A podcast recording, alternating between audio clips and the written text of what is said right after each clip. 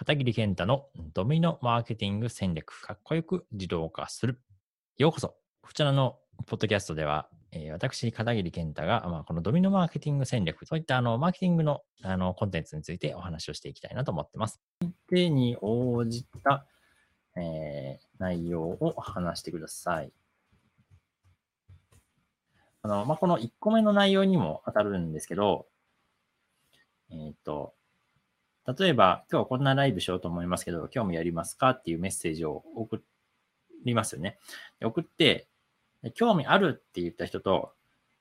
うん、また後で録画で見ますって言った人と、あ、これはちょっと見ませんみたいな、っていう、まあ、選択肢だったとして、それぞれの人に対して送る、その次送るメッセージって同じなわけないんですよね。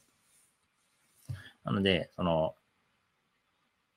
あ、前のめりみで、見ますみたいな人は、OK、じゃあこれ何時で待ってるねっていう、ちょっとね、こう、ハイテンション じゃないですけど、その、こちらも、あの、その、その、それに応じた、その温度、温度感をこう一致させるようなメッセージを送った方がいいし、録画の方は、あ、わかりました。またあの、えーご都合がいい時に録画で見てください、みたいなメッセージの方がいいし、見ませんって人は、あの、そのコンテンツに興味がなかったのか、もそもそも登録はそんなに、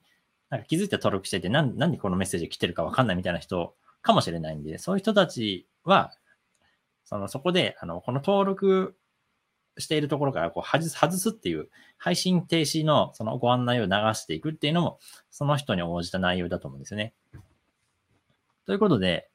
そこの、それって、あの、一気に、あの、メッセージ伝えたいことを送ったら、そういうのをこう、分けるタイミングがないんですよね。ということで、ちょっとずつ、まあ、一度に被るんですけど、ちょっとずつ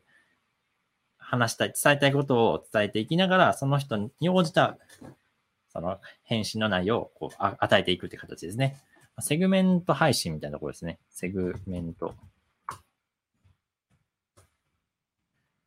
あ皆さん、メッセンジャーに 長々来るのは抵抗ありますね。あまり特に面識ない方。これですね。あの、私にしましょうっていう話ですね。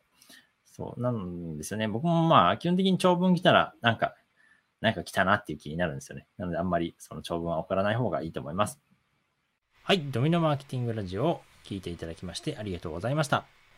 Facebook のメッセンジャーを自動化システムとしてビジネスのオートメーションをすることができるメッセンジャーボット、こちらの無料オンラインコースをご用意しました。このポッドキャストの説明欄のところに無料オンラインコースを受講するための URL が貼ってありますので、そちらをクリックして、ぜひ受講してみてください。またそちらでお会いできたら幸いです。ではまた会いましょう。